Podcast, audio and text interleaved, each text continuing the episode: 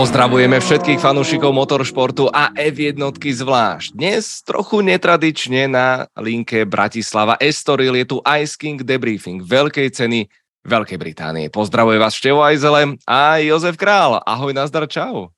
Ahoj všichni. Tak eh, testuješ usilovne so Scuderiou Praha Racing, ale kedy si vlastne pozeral veľkú cenu? Lebo naživo si to asi nestihol. No, částečně něco naživo jsem tam vždycky koukal, jako co, co kde se dalo někde na počítači, na mobilu, takže aspoň něco málo jsem viděl, potom samozřejmě večer, no ale ještě teda pro jistotu jsme se to dali teďka jedno ještě repeteráno. A tvoj... Aby to nebylo málo, že Dobré, a teda tvoj prvotný taký pocit, pretože boli sme v kolíske motoršportu celkovo 480 tisíc fanúšikov počas celého víkendu, žiaden aktivista na trati, ole, a, a veľká cena, ktorá opäť nebola zlá, nebola jedna z najnapínavejších podľa všetkého, ale podľa mňa e, prevládajú opäť veľmi pozitívne pocity, najmä istým smerom. Já si myslím, že naopak, jakože dřív opravdu jsem měl jako i ten pocit z těch posledních dvou velkých cen, že mě to nějak úplně nevtáhlo do děje a to teďka i přesto, že vlastně jsem to viděl pouze, pouze takhle jakoby rozsekaně a pak teprve si to člověk celý může nějak tak pustit v klidu, tak e, i přesto přeze všechno musím říct, že mě tahle velká cena fakt jako bavila, protože nebylo to takový to strojený, opravdu bylo vidět takový ty čistý emoce, jak se opravdu závodilo v těch zatáčkách, že se tam bojovalo, nádherný souboje zase Silverstone ukázal, takže z tohohle pohledu musím říct, že, že jsem si opravdu velmi užil. Ale ako veľmi nerad to otváram, ale komisári sa opäť e, nepredviedli, pretože máme tu fotodôkaz. Uh, nech sa páči. Uh, Bert Mylander, traťové limity, bez trestu, nič, zase sa mu to len tak prepieklo, zase vo vedení, zase z toho nič nebolo, ale napriek tomu myslím si, že tá atmosféra na tribúnach bola fantastická, pretože mať dvoch britských pilotov napokon na pódiu bolo absolútne skvelé. Rozoberieme si to postupne krásne, všetky tie mikropríbehy a ešte taká malá motivačka. Podarilo sa mi zohnať takýto artefakt, tí, čo ste boli na Ice Kingu v starej tržnici, tak ste tam videli tohto lietajúceho Holandiana Kultárda. No a tento krásny plagát som dal vytlačiť pred veľkou cenou Rakúska. V pedoku som vymákol Davida a vylosujeme, teda snad to pôjde technicky, vylosujeme jedného Ice King pilota, takže naozaj uh, byť Ice King pilotom sa oplatí. Opäť pozrite sa na tú skvadru. Ahojte všetci, sme veľmi radi že spolu s nami takto trávite nielen náš formulový čas a o necelé dva týždne sa vidíme na Hungaroringu a to už sa naozaj nevieme dočkať. Pepa, mám takú navonok netradičnú otázku, možno by ste ju až tak celkom nečakali. Nie, neboj, nebude to chyták, ale podľa mňa to je vec, ku ktorej je veľké ticho a podľa mňa zohralo, zohralo to určite svoju úlohu. Zaujímavá tvoj názor. Ako ty vnímaš nasadenie nových pneumatík Pirelli? Upravené konštrukcie, upravené tuhosti, potichučky, až niekde som vyskúmal, že vraj sú ťažšie o 1,1 kg, čo vôbec teda nekorešponduje s tým, ako Pirelli tvrdilo, že však vlastne to sú úplne rovnaké. Myslíš si, že niekomu sadli lepšie a niekomu naopak uškodili? No já musím být překvapený, nebo musím říct, že jsem byl překvapený, takhle ať to naformuluju správně, protože uh, já jsem čekal, že tam bude mnoho, mnohem větší i třeba výkonnostní výkyv u někoho, že opravdu nám tam může najednou vyskočit třeba tým ze středu pole nahoru, uh, nebo že opravdu to třeba ublíží i například Red Bullu. A nakonec, když jsem na to tak koukal, tak v rámci té nějaký čisté rychlosti, tak v podstatě asi nedokážeme úplně, úplně s čistým srdcem říct, s čistou duší, jestli eh, to byl vliv té trati, anebo těch pneumatik. Mně přijde, jak kdyby opravdu se nic moc nezměnilo a nakonec všechny ty týmy nějak tak zůstaly úplně stejně, samozřejmě s přihlednutím na to, že ta trať má nějaký specifika tím, že jsou tam dlouhé rovinky, takže zase můžeme říct, že ano, Williams a tak dále a tak dále. Takže vlastně z pohledu té výkonnosti té pneumatiky já byl až opravdu překvapený to, že to nezamávalo tím, tím startovním polem trošku víc ale už od piatkových tréningov sme vnímali, že bola to riadna klzačka. Opäť môžeme diskutovať a, a špekulovať nad tým, prečo Pirelli prinieslo v princípe najtvrdšie zmesy. Nebolo to asi úplne až tak nutné, najmä keď ich teraz spevňovali, ale to už je samozrejme na ich zodpovednosti. Poďme si rozobrať samotné preteky a začnime, začnime veľmi jednoducho. McLaren je naozaj späť. A je to, je to veľká vec, je to nečakaná vec, vidieť konkurenciu, naozaj, že ochkať. Uh, sám toto Wolf povedal, že sakra, oni našli sekundu, zjednodušene povedané, však vraj stačilo len skopírovať Red Bull. Samozrejme, také jednoduché to nebude, ale predsa len po tej kvalifikácii veril si tomu, že to Lando Norris a Oscar Piastri udržia? No a v první řadě jako musím říct už teďka asi jako otevřeně, že se musím omluvit Mikovi Hekinenovi, že? protože, protože jako mě by to opravdu v životě nenapadlo a už v podstatě o těch pátečních tréninků, já jsem na to tak koukal a říkám si, tyjo, že by fakt měli takhle velkou rychlost. Pak přišla ta kvalda, no tak to mě mále vypadly ty oči úplně, to už jsem tak jako pokoktával z toho. No a najednou to závodní tempo, ještě k tomu, když jako v tom prvním kole, ty, ten celý ten dav, jak šílel, když tam Lando Norris vedl a projížděl prostě ty zatáčky v každý zatáčce, úplně brutální řev, jak mu všichni fandili tak normálne, teď jak o tom mluvím, tak mi koukejte, nabíhá normálne husíku. Lando preberá vedenie, veru, bolo to skvelé, bolo to fascinujúce. Trošku mne e, ľúto, že v tieni zostal Oscar Piastri, pretože nemal kompletný upgrade a ten safety car mu zvrzal to pódium, ale obdivuhodný výkon a naozaj je pre mňa šokujúce, ako neustále opakujeme týždeň čo týždeň, že rozpočtové pravidlá je s tým veľký problém, Mercedes s veľkým upgradeom, Ferrari s en takým, onakým a nakoniec je to McLaren, ktorý na začiatku, pardon, na testoch bol úplne trapný. Nevedeli ani vlastne odkrúžiť e, pretekovú vzdialenosť. Sami povedali, že, že sú úplne mimo toho celého a na celom tomto príbehu je to krásne, to športové, že podľa mňa s nimi nikto nerátal v tejto sezóne a pred asi kedy?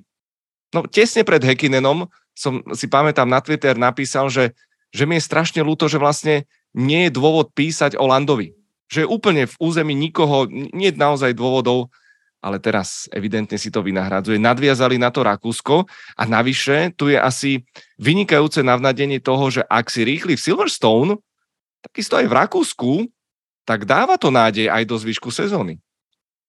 Určitě ano, určitě ano a musím říct, co mě překvapilo, tak byly i ty jednotlivý souboje, když jsme se koukli na to auto, jak funguje, třeba i například s Mercedesem, vlastně, když se tam uh, Lando dotahoval s Lewisem Hamiltonem, tak já musím říct, to auto jelo neskutečně a i fungovalo neskutečně. Jako dobrý, jedou na hraně, takže bojujou, ale, ale třeba ta maximálka McLarenu mě normálně přišla, že je podstatně lepší než u Mercedesu, i když tam opravdu Lewis Hamilton měl to DRS, tak, tak prostě Lando dokázal, dokázal ho držet, dokázali si tam ty pozice jako vypovyměňovat, ale, ale je vidět, že prostě to auto opravdu, opravdu funguje velmi dobře, takže je tam velká naděje, ale a trošku mě pobavil i výrok Toto Wolfa, který právě na, na ten, s pohledem na, na McLaren říkal, no jo, no tak všichni mohli vlastně okopírovat ten Red Bull, že jo, jako, ale my jsme to v tom tunelu taky měli a nikdy tam ty výsledky vlastně nevypadaly, ty data, ty čísla vypadaly prostě špatně.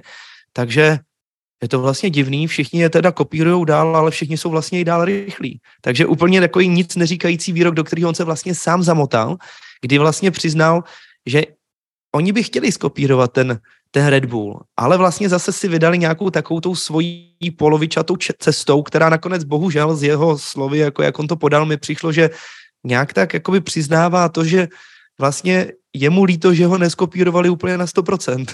ja to vnímam úplne rovnako a v podstate uh, priznal dvojitú porážku, pretože najprv sa museli vzdať konceptu úzkých bočníc a evidentne, evidentne, je to samostatná uh, téma, ten upgrade z Monaka opäť vyzeralo to nádejne, ale má svoje hranice a je šokujúce, že zrazu príde McLaren, tým, od ktorého to nečakal, ktorý vyhodil technického riaditeľa, nezabúdajme na to, ktorý iba teraz pomaličky e, začína zabehávať e, veterný tunel a všetky simulácie a dokáže nabrať toľko času k dobru. Bolo to úžasné, e, takto, odpratávanie Kevina Magnusa na jeho hásu, tak to bol tiež svetový rekord. To sa moc nepochlapili, ale chápem, že maršali sledovali hlavne aktivistov, ale dalo nám to ešte väčšiu zápletku a povedz mi, čo si si povedal, keď si videl, že Lando prichádza do boxov a obúva Hardy počas safety caru. Tak já celkově musím říct, že, že ne, nejenom u nich jsem jako tak pozvedával to obočí a už tam bylo víc těch adeptů, kteří tam Začínáš se červenať, ano, ano, ano, ano. přesně, tak už tam jako jsem byl jako i trochu na váškách, musím říct, a pak to pokračovalo přesně těma hardama, uh, hardama na McLarenu, ale uh, svým způsobem jsem si říkal, že asi vědí, proč to dělají, protože ono někdy, eh, když se podíváme třeba například právě na Ferrari, tak, eh, tak tam to přehazovali zprava zleva a v podstatě vraceli se na tu strategii tak, tak, u Leclerca to bylo extrémně divoký, ale, ale říkal jsem si, že třeba McLaren opravdu si dokázal natestovat tu pneumatiku a budou relativně v pohodě a, a to jejich tempo by nemuselo být tak špatný. A nakonec vlastně to Lando i potvrdil, kdy v podstatě i sám George Russell si myslím, že to říkal do, do vysílačky, podívejte se na ten McLaren, jak je na těch tvrdých gumách rychlej, protože to bylo překvapující. A to zas na druhou stranu právě, k čemu jsem chtěl dojít, je to, že očividně oni tomu věřili a fungovalo to, takže dá se říct, že nemůžeme nějak tak hodit všechny do jednoho pytle, protože to, že to nefunguje uh, u, u například u Ferrari, neznamená, že to, bude, ne, že to nebude fungovat i u McLarenu. A očividně oni s tou pneumatikou se poprali mnohem líp. Uh, zaujímavé vlastne bolo uh, počuť hlasy z Pirelli, ktoré povedali, že medzi tými zmesami bol pomerne maličký rozdiel a zároveň, a, a veľmi som na to čakal, Andrea Stella z McLarenu povedal, že a potvrdil to, čo sme aj šípili v prenose, nemali čerstvé sady. A teraz to rozvetvíme na, na dve možnosti.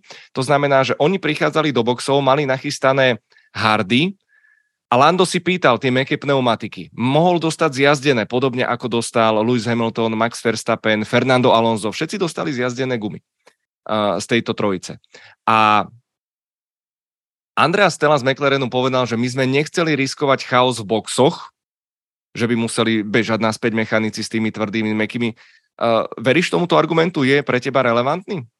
Může být, protože jako jiný tam, jiný vlastně důvod tam není, protože na jednu stranu vy automaticky si řeknete, ano, dáme žlutou, střední, dávalo to logicky smysl, ale uh, jak říkám, mně tam přijde spíš to prvotní rozhodnutí, který si myslím, že je zásadní, protože jedna věc je, že si na poslední chvíli najednou říkáte, že změníme strategii tak a tak, ale eh, v konečné fázi oni se stejně do toho okna dostávali vlastně do toho, do toho, do kterého by v podstatě padli stejně. To znamená, že teoreticky oni se pro tu žlutou mohli rozhodnout. Stejně jako to udělali všichni ostatní ve směs. Tam to ne, nebylo tam nějaký extrémní tlak na to dávat tam tu bílou sadu pneumatik, takže uh, přijde mi, že oni si prostě nějak tak jako věřili, že na tom nebudou úplně špatně. Dáme jí tam, nestratíme tím tolik času, přesně jako Pirelli avizovalo, uh, teda výjima u Ferrari, tak uh, všude jinde jako to bylo relativně v pohodě. No a, a, a jak říkám, potvrdilo se to, takže je otázka, co by se stalo, když by tu žlutou dali. Já si myslím, že by v tom zas až tak velký rozdíl očividně nebyl, což je, je vlastně jakoby dobře pro McLaren, protože dokážou zacházet s oběma strategiemi, nebo respektive oběma pneumatikama velmi dobře. A oceňujem ale, že McLaren priznal, že rátali sme s tým, že by sme strátili tú druhú priečku, stále by sme však mali pódium. A, a tu je ešte tá druhá vetva, ku ktorej som sa chcel dostať, že vlastne nikto nemal meké pneumatiky k dispozícii, špeciálne Ferrari, ale George Russell mal. A tu sa treba vrátiť a hovoríme o tom naozaj veľmi často. Všetko, všetky stratégie sa chystajú už v piatok. A v piatok v prvom voľnom tréningu Mercedes nepoužil žiadne meké pneumatiky, takže si ich pošetrili smerom do nedele. Čiže OK, e, nevieme, či to bola prezieravosť, či to bola náhoda, ale, ale zafungovalo to. Uh, uzavrime kapitolu uh, s McLarenom. Za, zaklincujeme to ováciami, pretože ten súboj Landa Norrisa s uh, Lewisom Hamiltonom bolo presne to, na čo sme čakali celé roky. Oni sa uh, v súbojoch veľmi neocitali a, a myslím, že to bol Zach Brown, ktorý povedal, že pri súboji, keď vidíte, že idete do súboja s Lewisom Hamiltonom, tak máte istotu, že to bude férový súboj, že, že dá priestor. Bolo to na hrane, bolo to skvelé, podľa mňa bolo to absolútne fantastické, nakoniec aj pre domácich uh, fanúšikov. Stále mi je však strašne ľúto Oskara Piastriho, pretože ten chalan pod akým bol tlakom od minulého roka a ten Alpin stále na neho kydal ešte aj, aj počas zimnej prestávky a ten chlapec v desiatých pretekoch sezóny atakoval pódium, v podstate ho mal v kapse a z hľadiska nováčikov tu nie je vôbec čo riešiť v tejto sezóne, ale poďme udeliť kredit Oskarovi Piastrimu, ktorý ešte nemal ani to uh, upgradeované predné krídlo. To je podle mě zásadní, protože samotný Silverstone opravdu klade velký důraz na ty, na ty přední křídla, právě na to, aby ten předek fungoval, protože tam opravdu ta levá přední pneumatika je kritická A bohužel, bohužel tady Oscar ještě, ještě neměl právě to přední křídlo a i přesto dokázal mít velmi dobrý tempo. V konečné fázi v kvalifikaci dostat se na to třetí místo, maličkatý rozdíl mezi nima a Landem, takže to byl naprosto fantastický výkon a bylo vidět, že McLarenu to tam šlape. Bohužel, bohužel Oscarovi nevyšel, nevyšel trošku ten safety car, respektive ta, to načasování té zastávky.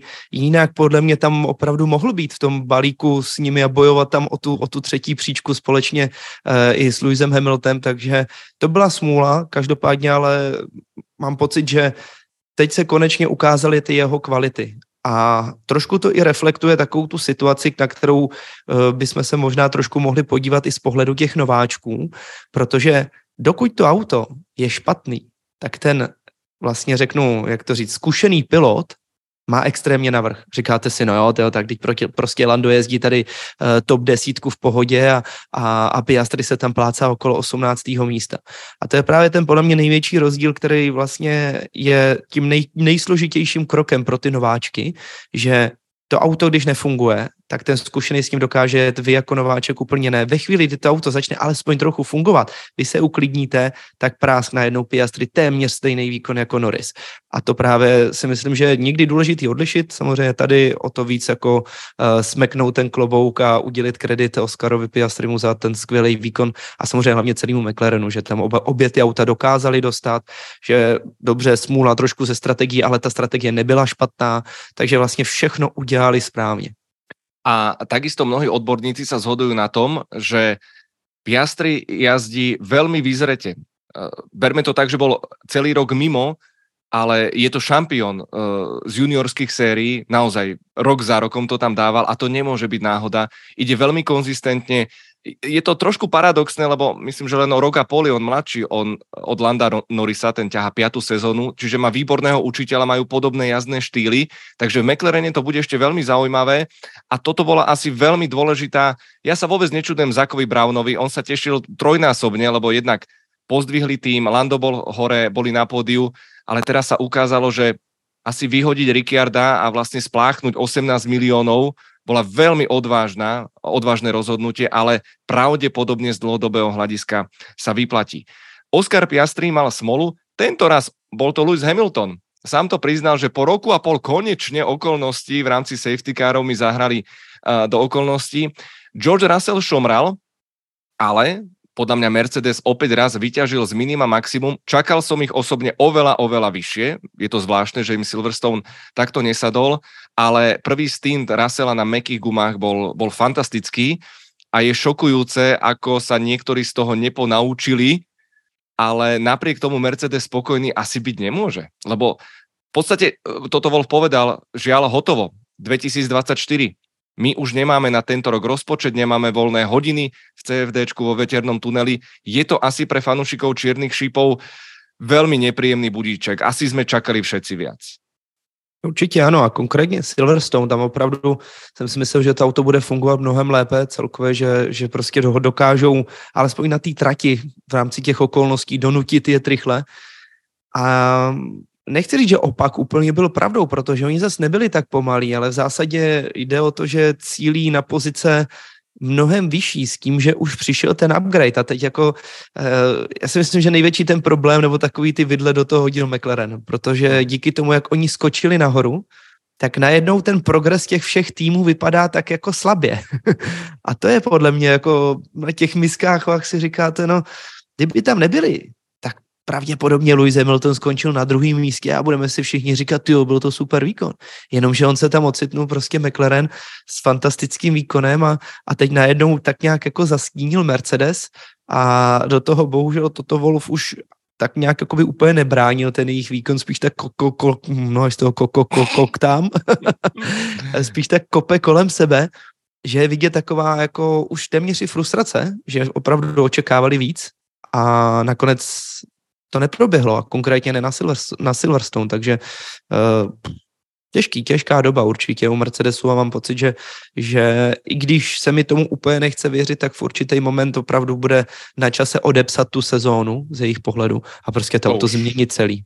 To už je hotové podľa mňa a opäť je to jeden z takých tých príkladov, ako keď poviem to veľmi, veľmi ľudovo, že ty máš proste chatrč, a chceš z nej urobiť proste haciendu. Že tam je ten, tam je ten základ je zlý.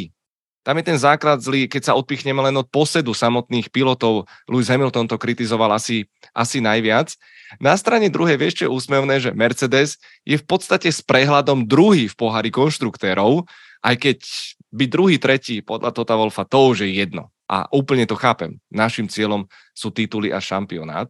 A tak oni mají štěstí, že, když se na to podíváme, protože vlastně, a přijde mi, že to může mít i nějaký jako konsekvence mezi sebou. I Aston Martin relativně jde dolů a to tempo nemají, když i zohledníme to, že vlastně polovina auta Aston Martin, speciálně teda ta zadní polovina, je od Mercedesu, tak tam asi nějaký trápení bude v podstatě i z pohledu právě Astonu, který může být navázaný i na problémy nebo na tu takovou tu, tak to říct, syrovou rychlost uh, toho Mercedesu jednu konšpiráciu udriem teraz do priestoru, lebo, lebo môžem. E, pamätáte si, sú to dva roky dozadu, keď uprostred sezóny úplne čistá jasná zrazu George Russell na Williamse lietal.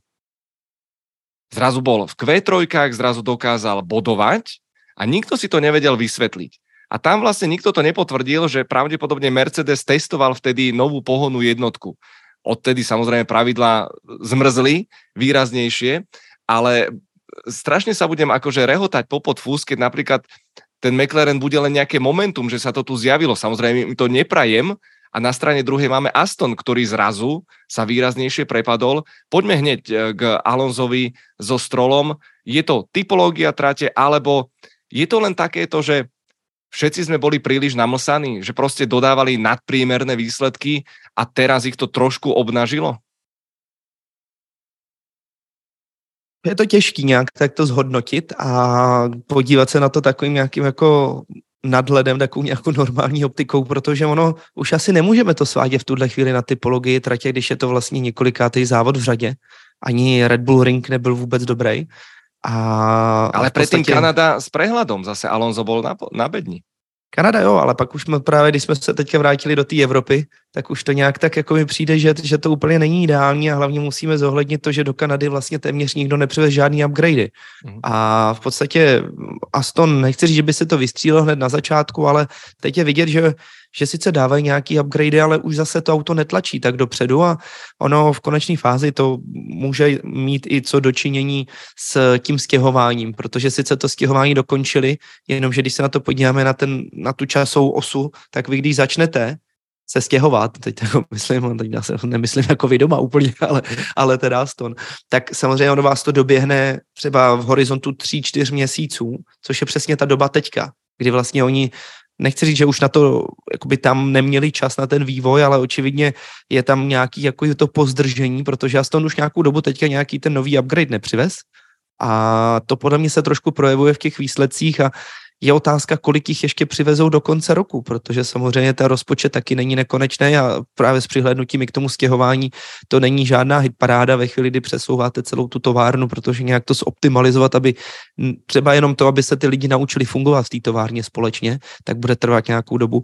Takže nechci to nějak jako přivolávat, pořád doufám v to, v to další, další vítězství Fernanda Alonza tenhle rok, ale trošku to vypadá, kdyby jim docházel dech. Veľa naznačí Hungaroring, ktorý by im typologicky s pomalšími zákrutami mal sedieť viac. Samozrejme stále sa sníva o Singapúre a kto v akých okolnostiach, ale tu treba pripomenúť, že v momente, keď sa pripojil do tejto bitky McLaren, tak zrazu máme 5 tímov, to znamená 10 pozícií je e, svojím spôsobom zabetonovaných. A do toho Lance Stroll, ktorý predviedol opäť ďalšiu exkluzivitku v súboji s Gaslim, ten bol poriadne naštvatý a za seba musím povedať, že sa mu ani nečudujem, lebo však v podstate ho odstrelil z pretekov. Já jsem si netka vzpomněl na ten trojsouboj, který jsme tam vlastně měli, kdo tam byl Perez, Hamilton a Leclerc, mám pocit mm-hmm. na venku, mhm. už nějaký pátek to tak je. A tady to bylo v takovým jako asi agresivnějším podání, protože ten návrat, ono to nebylo úplně moc dobře vidět z té kamery, ale přišlo mi, že opravdu Stroll tam poskočil po tom obrubníku a v podstatě narazil díky tomu uh, do Gaslyho, ale byl to, byl to pěkný souboj. Průšvih byla ta konsekvence takový, že vlastně Gasly na to doplatil s tím, s tím problémem toho zavěšení, protože to, kdyby se nestalo, ty auta by se srazily a odrazily by se dál a pokračovalo by se, tak pravděpodobně by vůbec nikdo to neřešil a všichni by jsme byli jako relativně, nechci říct spokojení, ale asi, asi by jsme na to nekoukali tou optikou, kterou na to koukáme teď.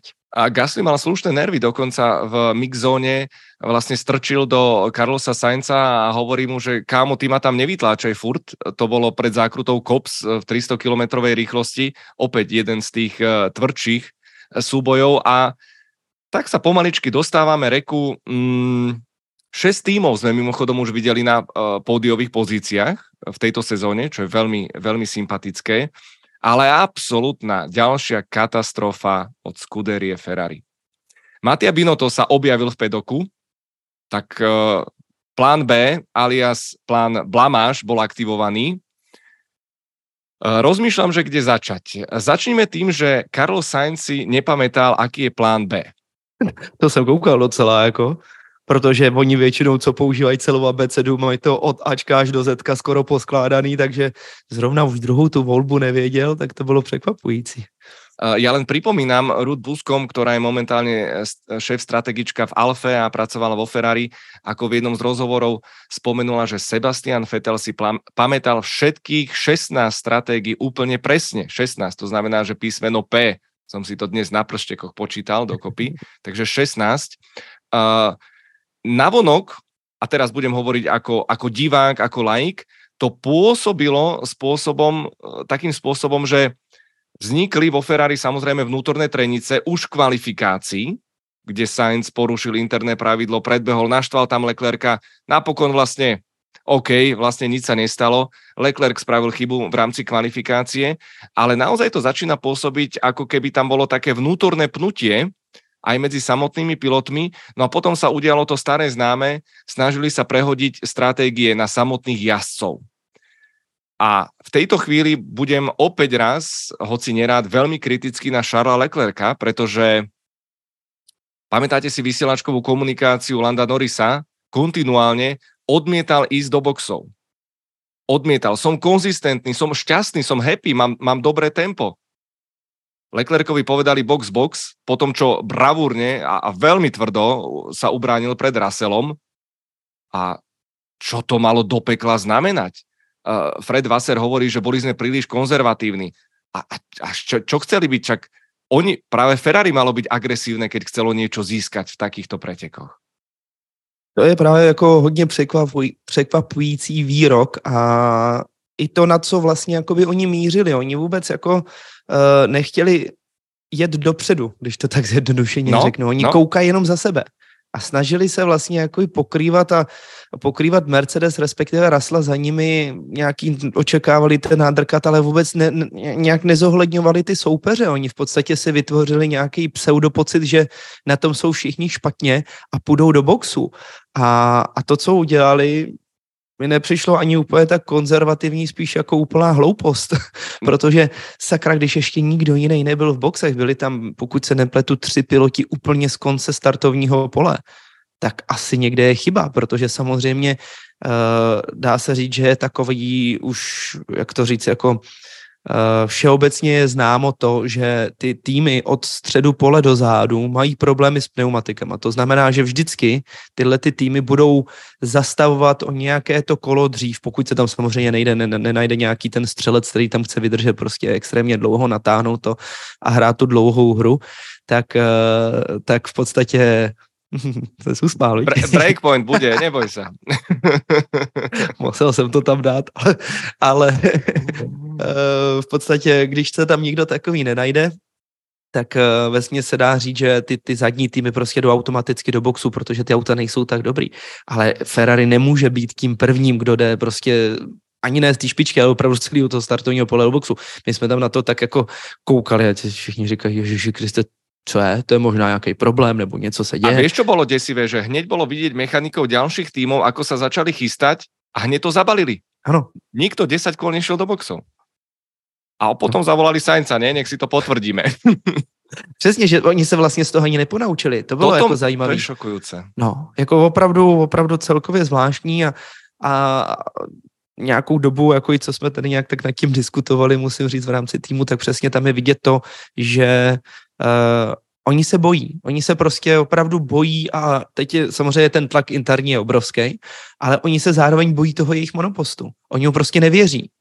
A samozřejmě třetí, a to si podle mě začal úplně nejlíp celou tu, uh, celou tady tu naší část o Ferrari, Charles. Já jsem prostě překvapený, že on nadále poslouchá, že nemá ten nadhled, vůbec neeviduje, kde se pohybuje v tom závodě, proč by měl zastavit. To je strašný, že, že třeba se aspoň nezeptá, protože vidím ty auta okolo tak se zeptám, jak se, jak se to vyvíjí ten závod, kdo všechno byl v boxech, jak se třeba například, jak funguje jiná, jiná ta sada pneumatik, když už mě chcete zavolat, tak předpokládáte, pokud sedíte v tom červeném monopostu, že jak říkám, nebudete mezi prvníma, tak automaticky se zeptám, a jak funguje třeba ta tvrdá na těch ostatních monopostech. No odpověď byste dostali takovou, no víte, on ještě nikdo nejede, protože nikdo nezastavil, no tak řeknu, jste se zbláznili, já jedu dál, prostě proč bych měl být ten první, kdo zastavuje. Takže a hlavne držal pozíciu. Držal pozíciu pred Russellom, takže nemalo to absolútne žiadnu logiku. Samozrejme, po bitke je každý generál, ale evidentne je jasné, že vyhodiť hlavného stratéga nebol ten najzásadnejší problém. A pri Ferrari je najtrpkejšie to, že oni konečne urobia také dva malé krôčiky v rámci Kanady, v rámci Rakúska. A potom bác, zase obrovský krok späť. Takže uf, akože nie je ľahké byť fanúšikom Ferrari, no. Já jako doufám v to, že a myslím si, že to se ještě projeví, že ta koncepce toho auta vypadá mnohem lépe, než jak byla předtím. Prostě má to smysl, když se na to koukám uh, čistě v rámci nějakého dlouhodobého vývoje, tak podle mě udělali dobrý krok ale Silverstone je pro ně prostě největší peklo. Když se koukneme na všechny takové ty chyby, které, ať už to byl Charles nebo Carlos udělali, všechno bylo v rychlých zatáčkách, v nájezdech do rychlých zatáček. A to je peklo. A když tam tomu auto nevěříte, tak samozřejmě to je problém. A konkrétně Silverstone, to jsou jenom rychlé zatáčky. Výjima dvou, tří zatáček, všechno to tam prostě musíte hrnout a věřit tomu zadku toho auta.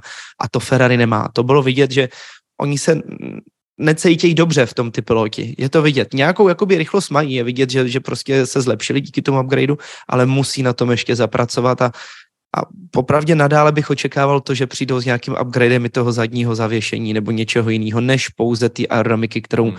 oni se tam tak nějak motají dokola a, a nedaří se jim udělat ten takový ten velký krok, něco přesně ala, dá se říct svým způsobem i Mercedes, ale teďka třeba například McLaren, Aston Martin, oni to vzali, uchopili ten balík a dali ho na to auto a to auto fungovalo. A bohužel u Ferrari se to úplně tak nedaří. No. 9. a 10. miesto zo Silverstone je naozaj hrozná vizitka a to na, a ako v poriadku, safety car im nepomohol, uh, zase až tak a ďaleko. si tam zajeli sami.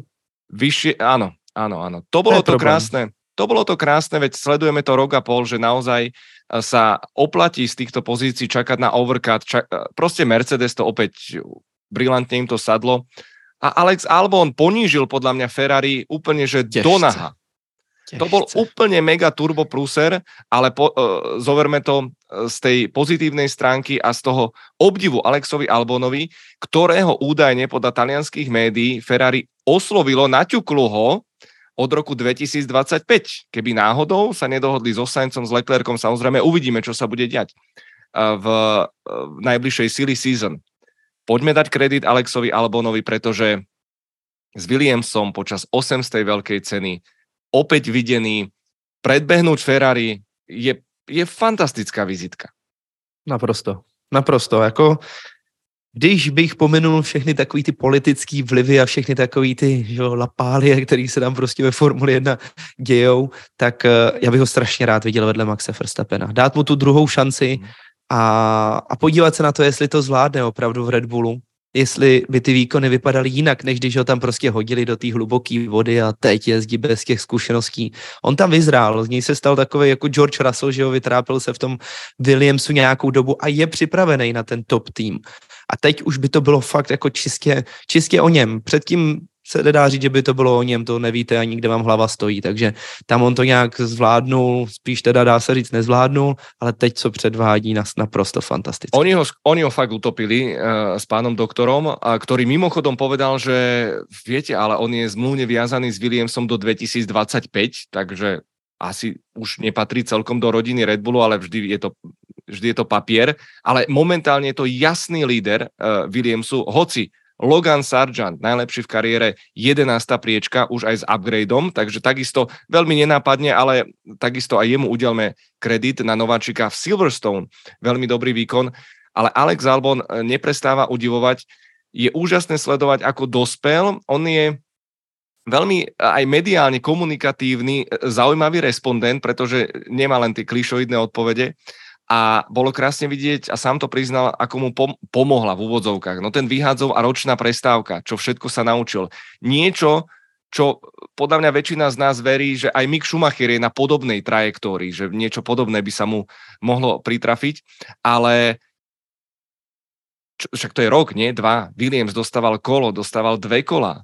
A teraz je aktívny, nebojí sa toho a bol to Alex Albon, ktorý povedal, že pozrite sa, James Wolves ako, ako nový šéf prišiel čo len na začiatku roka, ale už urobil toľko malých, mikro dôležitých rozhodnutí aj v rámci stratégií a hlavne v rámci seba dôvery samotného týmu, to je niečo, čo by napríklad Ferrari potrebovalo úplne, že, že všetkými desiatimi. Takže myslím si, že eh, Alex Albon opäť jeden z veľkých, z veľkých hrdinov a jeho cena na trhu stále stúpa. No a tak sa dostávame oslým mostíkom e, k červeným bíkom, pretože holandskú hymnu už poznáme skoro na spameť od začiatku do konca. Opäť e, bol to v princípe bezchybný výkon Maxa Verstappena, ale, ale incident v boxoch, čo, rozbiť krydelko, nenapadne, tak ale stále... I mistr Tesař se utne, že jo? Takisto zaujímavá informácia, správa bola o tom, že Max Verstappen mal e, prelepenú ruku. Veľmi, veľmi nenápadne, takže pravdepodobne sa mu niečo prihodilo, možno, možno aj doma, čo sa stane samozrejme, ale sám povedal, že pri jazde ho to neobmedzuje. E, momentálne má 99 bodový náskok, to znamená, že do konca sezóny, keby skončil vždy len na druhom mieste, tak má e, tretí titul absolútne istý. Čo povedať k jeho výkonu, pretože princípe si to celé kontroloval. Uh, takisto tam urobili si posmech z Leclerca a jeho stratégie, nie, my sa držíme plánu, ale na konci vidíme, že pomerne malý náskok. Stále ale sme asi presvedčení, že v kapse a v zálohe majú toho ešte asi dosť. Zatím asi ano, ale je tam cítit podle mě takový ten tlak, který se začíná stupňovat. Ne úplně na tým, nemyslím si, že by to Maxe nějak jako znervozňovalo, protože bylo to krásně vidět na tom startu. On se tam prostě nežene, on se, se rozjel dobře, tak se tam porovnal s tím Landem a počkal si, přijel, předjel, odjel. Takže je tam cítit ta jistota v tom, že to auto pořád má navrh. Určitě, určitě nejrychlejší. Ale podle mě ta obrovitánská dominace, dominance, která tam byla, tak uh, se začíná maličko zmenšovat.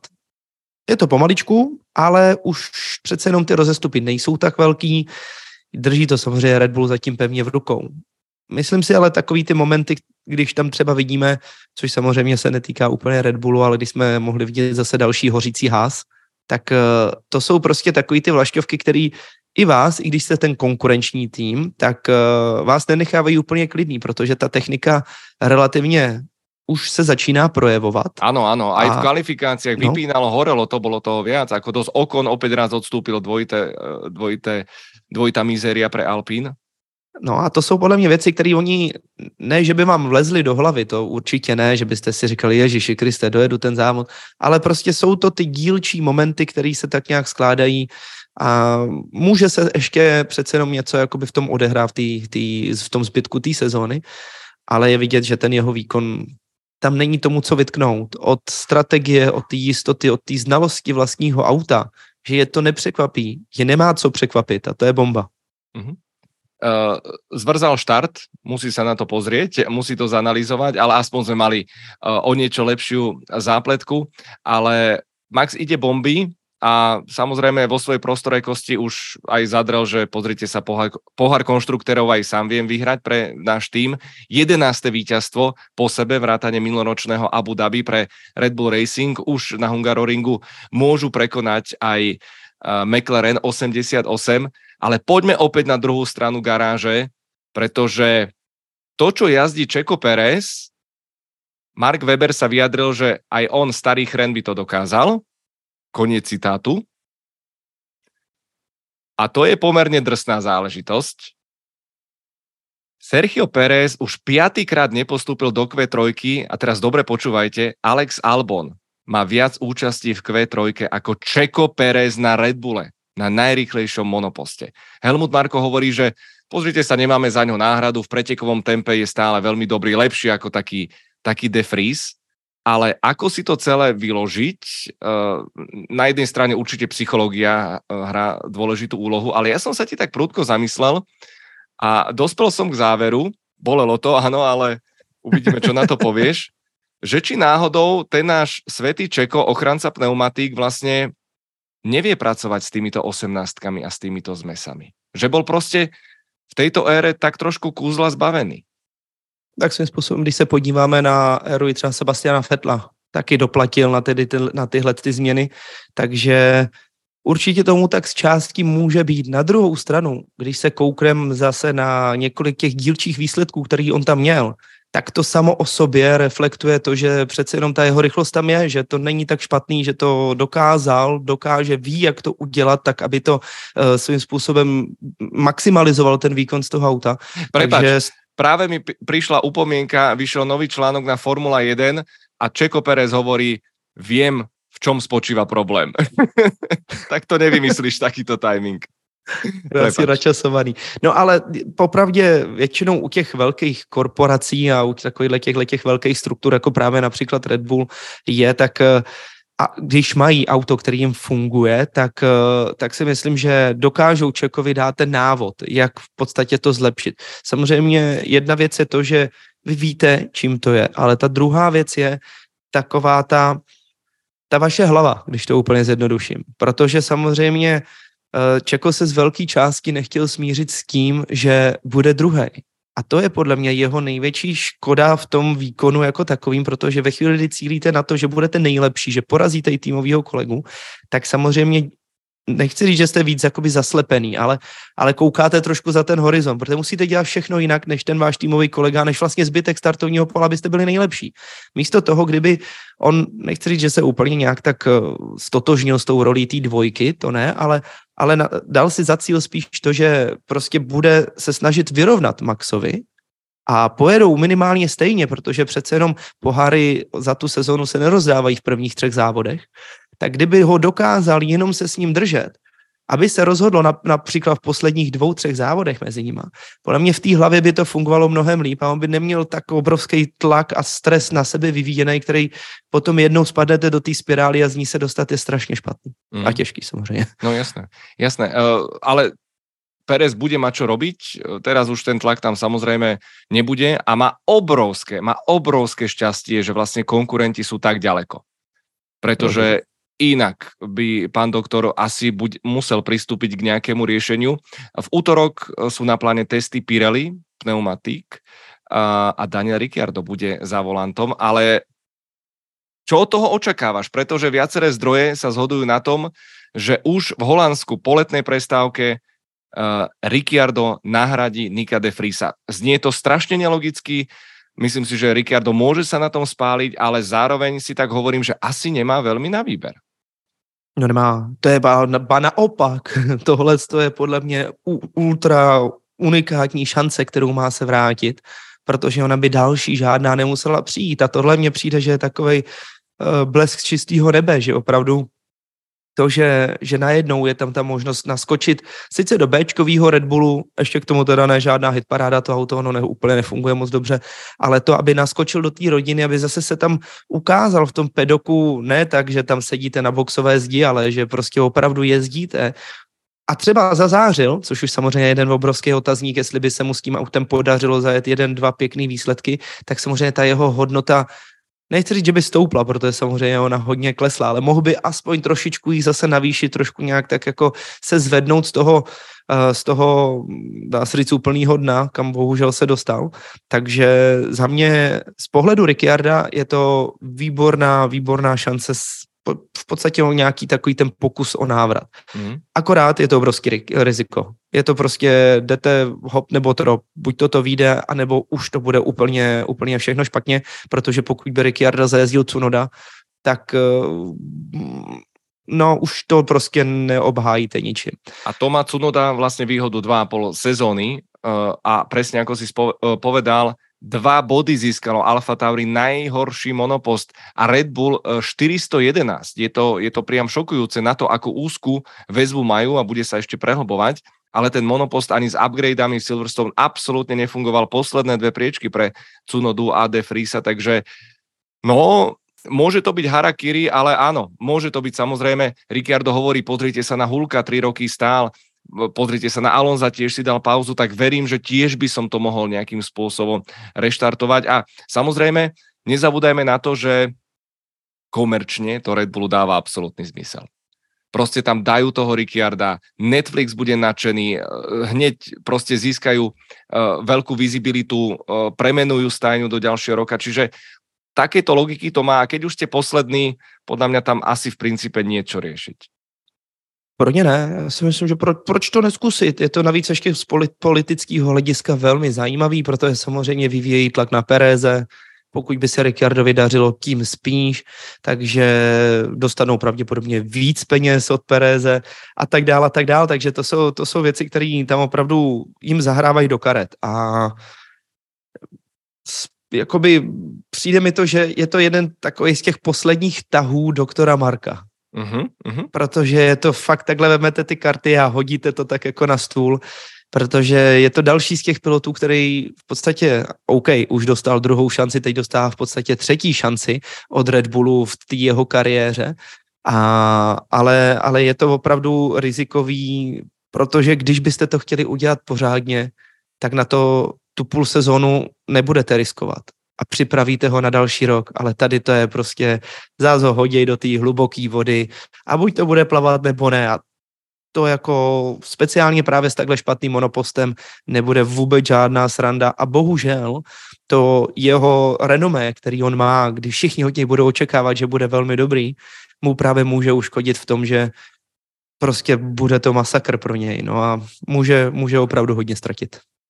Tak, tak, ale těším se na to. A prosím ano. ťa, Pepa, nachystaj, nachystaj matroš, nachystaj mašinu, protože nás ešte čakajú ďalšie zaujímavé témy, ale je čas vyžrebovať vlastníka tohto, ja neviem, či to je plagát, poster, ako to nazvať, na pevnom papieri, každopádne originál, kde je autogram, a čo ja som úplne škulavý, uh, Davida Kultarda. Je tu, je to naozaj Origoš a ideme žrebovať zo všetkých Ice King pilotov. Pepa, ideš na to. Tak jo se mi normálně no. klepe ruka. No, tak takový krásný plagát. Čí se to? Ha, už se to točí. Aha, už sa točí, už sa točí, už sa točí. Dúfam, že si tam nedal dve minúty losovanie. Počkaj, už to spomaluje, už to spomaluje. A je to Michal Janotík. Michal, Tada! krásne meno, gratulujeme, blahoželáme. A máme tu ešte takú záležitosť, e, volá sa to, že trojslovné hodnotenia, aby sme náhodou nezabudli. Samozrejme, absolútne tomu dominovala papájová radosť a čomu sme samozrejme radi, vynikajúce osvieženie a opäť ďalšia, ďalšia zápletka. A mimochodom, ak sa chcete stať pilotom, mechanikom alebo race inžinierom nášho Ice King týmu, tak zamierte na stránku iceking.tv. Ste vítaní v našej formulovej rodine. Aktuálne v predpremiére, čo je jeden z deviatich benefitov pre pilotov, ruksačiky už ste všetci dostali, kladivka a všetko ako má byť. 215 akurát v predpremiére naraz, takže obrovská ďaka, obrovský rešpekt, úžasná, úžasná energia a ešte navyše takto cez prázdniny. No a poďme na tie trojslovné hodnotenia. Vanessa Hrušková. Dominancia McLarenu doma. Je to tak. Uh, McLaren má rocket ship Denušenka. Uh, Andy Ajcejová veštiaca gula Hekinen, áno, to sa takisto mm. opakoval. Klobuk dole. Klobuk teda, dole, Mika. Hekinen to trafil. Už som omluvil, takže po druhý. Kuba Jel, McLaren jede bomby. Počkaj, ja som si tu urobil ešte screenshoty na to, počkej, tu mám fotky Miška. Uh, a práve J. Hlavnovský, Mika vidí budúcnosť. som veľmi zvedavý. Hneď počujem, musíme v Maďarsku na ňo skočiť, doufám, že tam to bude. To teda, to mě zajímá, jako, kde to vytáh, protože jako mně přijde, že zase tak, že by často jste se jen tak odběhli do Wokingu se podívat, to se úplně nestává, takže musí mít nějaký velmi dobrý zdroj a hlavně překvapující na tom je ta jistota, protože vy nikdy nevíte, dokud ten upgrade nasadí, nenasadíte, jestli to opravdu bude fungovat, protože to samý mohl tvrdit, že kdokoliv další z toho startovního pole, že dobrý, přijde balík a budeme jezdit druhý, ale u McLarenu se to fakt jako potvrdilo, takže klobouk dolů před ním. Tak a pojďme na další. Uh. No, Sugi One dal, že Ferrari je späť. Späť v úvodzovkách. A to bolelo. Eh, Dominčík 17 eh, Chrom dáva krídla, špeciálne lakovanie, opäť zafungovalo skvele. Eh, Radovan Frostín, už nemáme softy, mnohí na to doplatili. I'm Ondra 54, Lando je uh, tuto máme James Slow, Czech Republic. What was plan B? To bolo veľké prekvapenie inak. Fakt. Mm-hmm. A ešte s Carlos mhm. Sainz, ktorý patrí k hlavným stratégom Ferrari. A, a Morrison 04 to zaklincoval. Už uklidili Kevina? To bolo. To bolo, to teda trvalo. No a dokončíme to. Uh, Dvonč David, červené autá zhasli, veľmi neradi je to tu. Uh, Ondrej Kurz, zakážte Strolovi jazdiť. A pozor, Stodolo Murári sa pýtajú, ktorý skončil Sony. Tony Hayes alias Brad Pitt. Tak podarilo sa to utajiť celkom solidne, a, ale e, Martin Brandl odchytil Breda Pitta na super rozhovor, krátky, ale skvelý na, na Sky Sports. A Brad Pitt, poviem ti, Pepa, že taká pokora, aká z neho išla, keď rozprávalo F1, aký má z toho rešpekt, ako fakt, že obdivuje všetko pripravené, nachystané, ako poctivo trénoval, že on hlavne 20 rokov, že na motorkách jazdil, takže presedlal, ale aj pre ňo osobne to bol obrovský zážitok, ako sa to podarilo celé, uh, celé zmanažovať. Priznal sa, že párkrát Silverstone prešiel po tráve, že ale to bolo na schvál, nebojte sa. A prezradil takisto aj takú tú dejovú linku, ktorú tak trošku šípime, že on už je vlastne po ťažkej nehode, po zranení, on už je kvázi na tom motoršportovom dôchodku, ale že zavolá ho starý kamoš, pretože šéfuje týmu, ktorý je úplne beznádejne posledný, jedenáctý v celom šampionáte. Vieš, kto bude hrať toho šéfa týmu? Mm-mm. Javier Bardem. Mm, a, že vra... a teraz dobre počúvaj, že predlohou je Flavio Briatore. Počúvaj, ja už chystám popcorn, to bude taká pecka, to bude tak skvelé, takže, takže klobúk dole. Uh, podľa mňa aj pred autormi vraj sa objavia ešte na ďalších okruhoch a fakt som veľmi, veľmi, veľmi zvedavý, čo z toho napokon bude. Ja taky. Z filmového plátna poďme ešte na to umelecké. Na záver sme si nechali takú tradičnú eh, kresliacu analýzu eh, veličenstva Jozefa Krála. Takže Mercedes predstavil Silverstone nové krídlo, očakávania boli obrovské, hoci teda eh, najväčšie zisky už sú v podlahe primárne a v samotnom šasi, ale aké sú rozdiely v tomto prednom krídle? Má tam, má tam Mercedes niečo unikátne? No, svým způsobem ani moc ne, respektive otázkou je, kdo vymyslel ten nápad jako první, protože většina těch křídel, když se podíváme konkrétně třeba na začátek sezóny, tak byly právě ve tvaru Eh, vlevo. Vidíme tam nadpis eh, old, to znamená to staré křídlo. Tak eh, takhle vlastně byly koncipované ty křídla s tím, že měli takový ten jednoduchý vyloženě tvar, nic úplně zásadního, nebylo to úplně nějak profilovaný a postupem času nám tam začaly přibývat opravdu už takový ty nový druhy a styly té úpravy. Protože když už se koukneme teďka na ten rovnou přejdu takhle trošičku k tomu novému křídlu, tak eh, co je pro mě zásadní, tak eh, ani není to, že už jsme začali mít tady ty nádherné vlnky, které už prostě pracují s tím, že v podstatě, když ten vzduch proudí, tak on jde jakoby na tu gumu, jde přes ní, proto máme tady to zvýšen, zvýšený eh, ten tahle ta část už je přece jenom nižší, protože vy to potřebujete dostat směrem, eh, směrem k té podlaze, kde je vidět, že opravdu pomalu se začíná redukovat to množství toho vzduchu, který vlastně proudí pod tu podlahu, že ty týmy už ho tolik nepotřebují, takže s tím eh, nějakým způsobem začali víc to optimalizovat. A ba naopak teďka právě, ještě to možná jsem to řekl úplně špatně, a v podstatě oni tam ten vzduch přidávají, protože už nejde tolik do podlahy, a v podstatě se začíná dostávat do, do úrovně této na tu podlahu. A tím pádem oni vlastně nepotřebují takovýto oblouk, který v podstatě byl jednolitý a upravoval ten vzduch jedním směrem, ale už si s ním hrají, aby ho dostali právě do zádu pod tu bočnici, ani ne tolik pod tu podlahu a aby vlastně se efektivnili tu práci té podlahy z vrchu a potom samozřejmě i toho difuzoru jako takového. Takže to jsou, to jsou první zajímavé prvky. Druhý zajímavý prvek, na který se musíme podívat, tak eh, je vlastně ta práce s těmi deflektory vlastně okolo pneumatik a respektive u těch kol, kde pracují právě s tím, dejme tomu vzduchem, který proudí do té do té pneumatiky jako takový, když chladí vlastně brzdy a pracují s tím, ale zároveň právě i s tou prácí pod tím autem okolo toho křídla, kde právě se snaží nějakým způsobem optimalizovat takový ten vzduch, který vytváří ta pneumatika. Když bych to takhle vytečkoval, tak ona vlastně se ten vzduch o tu pneumatiku se rozráží.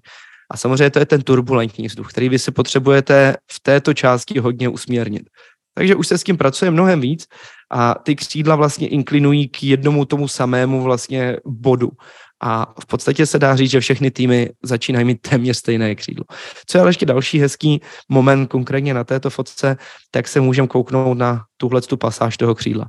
To, že měníme vlastně jednotlivý ty, uh, ty pláty toho křídla, to je relativně normální, tam už záleží na té úrovni té aerodynamiky a té citlivosti vlastně toho předního křídla na světlou výšku. Čím víc těch uh, těch plátů, respektive těch, jakoby, jak to nazvat, no, těch kaskád toho křídla máte, tak uh, ono to je omezený, teda nemůžete jich mít víc, ale čím víc to máte členitý a víc s tím pracujete, tak to, to, to křídlo nefunguje tak, uh, tak silně ve chvíli se přibližuje k zemi. Takže světlá výška nemá na to tak velký vliv, což je důležitý, aby když tam například brzdíte, tak když to auto klesne hodně dolů právě na těch brzdách, to křídlo se vlastně obrazně řečeno přisaje k zemi, zatočíte, tak může docházet té přetáčivosti a la Ferrari, že jo? tam si to docela dobře pamatujeme, jak ta zátě je nestabilní, tak z části to může vyvolávat klidně i přední křídlo, takže týmy už si s tím teďka hrají, s tím kaskádováním, ale vrátím se právě k tomu prvotnímu kroužku, který jsem tam udělal, protože se nám začíná mnohonásobně zvětšovat vlastně ten efekt toho,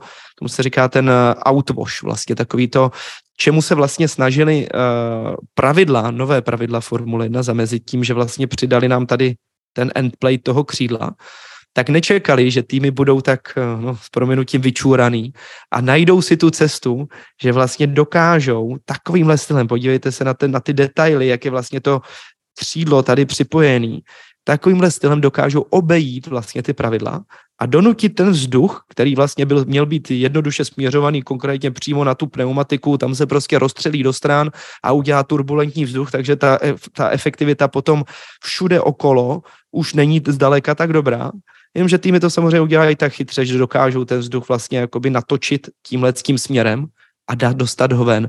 Samozřejmě on se potom vrací a je tam ta nějaká ta turbulence a už se s tím dokáže pracovat. Takže je to relativně vychytávka, jak eh, v podstatě pár těch chytrých hlav ve Formuli 1 se dalo dohromady a vymysleli, jak obejít pravidla. No, len až tak v celku to nefunguje, nie je to len o tých mikrodetailoch. Dôkazom je aj tým Alpín, ktorý takisto v rámci toho vývoja sa trošku zasekol. Tie očakávania boli veľké aj od tohto víkendu ale môžeme pri pohľade na tie krídla v tejto chvíli povedať Alpine a Mercedes, že takmer jedna k jednej, veľmi laicky? No a když to takhle, tady budu chvilku, možná ještě takhle se zkusíme si to přiblížit, tak se podívejte na ten profil, který vlastně odpovídá odpovídá úplně přesně tomu, co vlastně nám tady dá se říct, kopíruje i ten Alpin. Takže není to jednak jedný, protože samozřejmě každé to křídlo uh, funguje trošičku jinak, každý tým má trošku jináčí filozofii, se kterou si chce hrát. Každý tým potom nejenom tím křídlem vlastně usměrňuje ten vzduch, ale vlastně i těmi právě deflektory, o kterých jsem mluvil potom za těmi koly.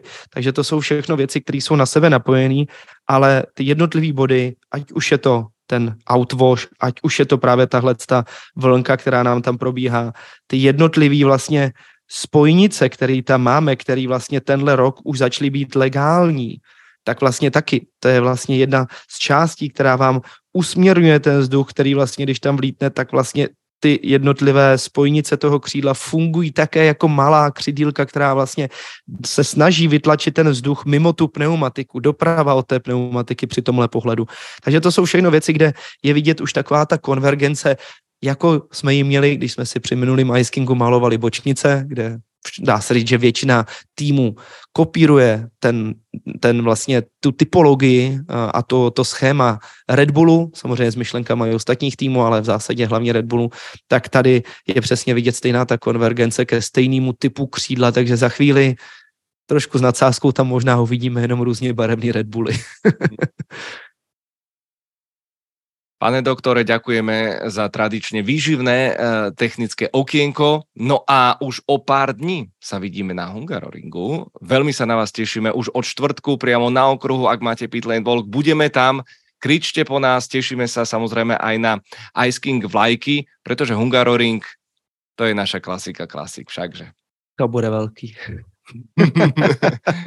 a aby sme akože zostali pri F1, kto tam ešte by mu to tak mohlo tak sadnúť, lebo Takto, Red Bull a Verstappen sú silní všade a čo je inak zaujímavé na všetkých zmesiach za každých podmienok, čo je desivé. Ale kto by sa mohol teraz, kto by mohol sa k ním možno priblížiť, kto by sa mohol ocitnúť na pódiu? Já tam takového černýho koně, já se bojím, abych to jako, normálně to nechci ani vyřknout na hlas, protože říct, že ten koně žluto-černý, že jo, i na tom logu. na tý, na Pepa tom stále verí. Pepa stále verí. Já wow. si myslím, že fakt to je trať, která by jim mohla fungovat. Ale je to trošku samozřejmě takový, nechci říct přitažený za uši každopádně, ale Ferrari by to podle mě tam mohlo sedět, není tam tolik rychlých zatáček, vesmě zdá se říct, že tam jsou dvě, uh, takže tam by jim to mohlo sedět. Kdo bude zajímavý sledovat, tak stále Aston Martin, jestli se dokážou vrátit, protože to by taky měla být trať, která by jim měla sedět. No a zároveň Mercedes, protože to by taky měla být trať, která by jim papírově měla sedět. Takže těch adeptů tam je relativně hodně. Každopádně možná s pohledem do historie by tam měl být i tým Alpin, když si vzpomeneme na Estebana Okona, ale to bola trošku tak náhoda, dobre, ale Russell minulý rok na pole position, ale to boli úzke bočnice, opäť máme upravené pneumatiky, takže opäť myslím si, že pevne verím, že v rámci možnosti nepredvídateľná záležitosť navyše na vlastné oči a, a s poriadnou dávkou emócií. Takže nevieme sa vás už naozaj dočkať. Ďakujeme za vašu priazeň, ďakujeme za váš follow, za váš like alebo 5 hviezdičiek, ak nás počúvate na podcastových platformách. Pozdravujeme vás srdečne, dajte si chvíľočku oddych. Cez víkend fantastický Ice King Tech od Mira z fanušikovského zákulisia Red Bull Ringu. Fantastické kino No a vidíme, počujeme sa budúci týždeň. Majte sa krásne, zdraví vás Števo aj Zele a Jozef Král.